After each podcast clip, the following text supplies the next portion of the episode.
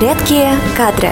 Здравствуйте! В эфире подкаст «Редкие кадры». Меня зовут Евгения, и сегодня я хочу поделиться с вами нашими рекомендациями по составлению эффективного резюме. Тема уже давно не новая, однако мы постоянно получаем резюме кандидатов, которые хочется вот прямо сейчас взять и перекроить. А на самом деле хотелось бы, чтобы их перекроили еще до того, как они попали к нам, чтобы мы обратили на них свое внимание в позитивном ключе. Итак, открывайте и проверяйте свои резюме на соответствие.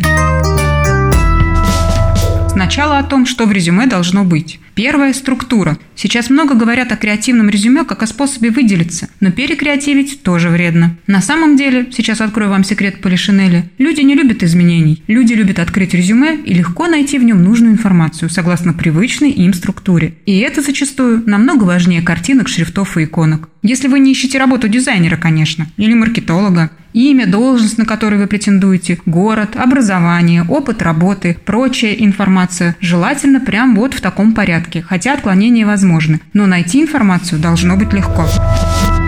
Второе. Факты. Цифры, начиная от уровня оплаты труда, заканчивая количеством выполненных заказов, оформленных документов, подтвержденные достижения на местах работы, идеально ласкает глаз рекрутера. Что звучит лучше? Поиск и привлечение клиентов или заключил договоры с 47 новыми клиентами и отгрузил товаров на 28 миллионов рублей за год? А в вашем резюме есть факты, которые говорят о вашем профессионализме?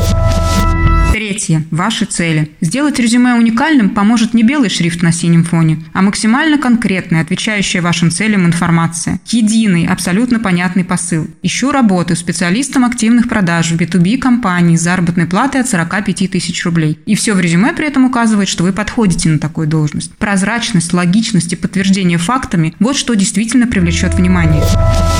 А чего в резюме быть не должно? Спросим об этом опытных рекрутеров. Юлия Лабутина, IT-рекрутер. Я считаю, что в резюме не должно быть в первую очередь воды и клише. А, писать в резюме коммуникабельность, активность, любознательность – это уже довольно банально и скучно. А, попробуйте превратить их в мини-предложения. Ну, например, веду активный образ жизни, легко схожусь с людьми и так далее. Согласитесь, это звучит уже совсем по-другому. Но не перебарщивайте с количеством текста, все-таки здесь важна лаконичность. Резюме должно быть максимально конкретным и индивидуальным. Пишите о себе от первого лица. Поверьте, переписывать обязанности из своей должностной инструкции – это очень плохая идея. Пишите о своих достижениях, о реализованных проектах и о том, что заставляет вас собой гордиться. Это гораздо больше скажет о вас как о специалисте, чем те документы, которые вы когда-то подписывали. Дарья Тихонова, ведущий консультант. Как ни банально это прозвучит, в резюме не должно быть ошибок. Когда ты видишь резюме с элементарными орфографическими и грамматическими ошибками, начинаешь задумываться. Неужели человек человек поленился проверить такой важный документ средствами хотя бы стандартного Word? Или ему просто все равно на качество? А работать он также будет? Галина Королева, руководитель группы подбора. Проявление непрофессионализма. Фотографии с пляжа, электронные адреса формата kisa99 собакамейл.ру. Жаргонизмы и другие слова – все это вызывает недоумение. Как и негативные характеристики в адрес работодателя. Например, когда в причинах увольнения пишут неадекватные требования, невыполнимые планы и так далее.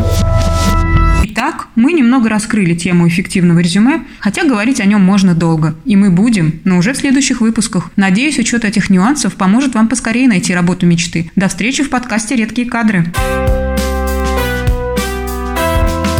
Редкие кадры.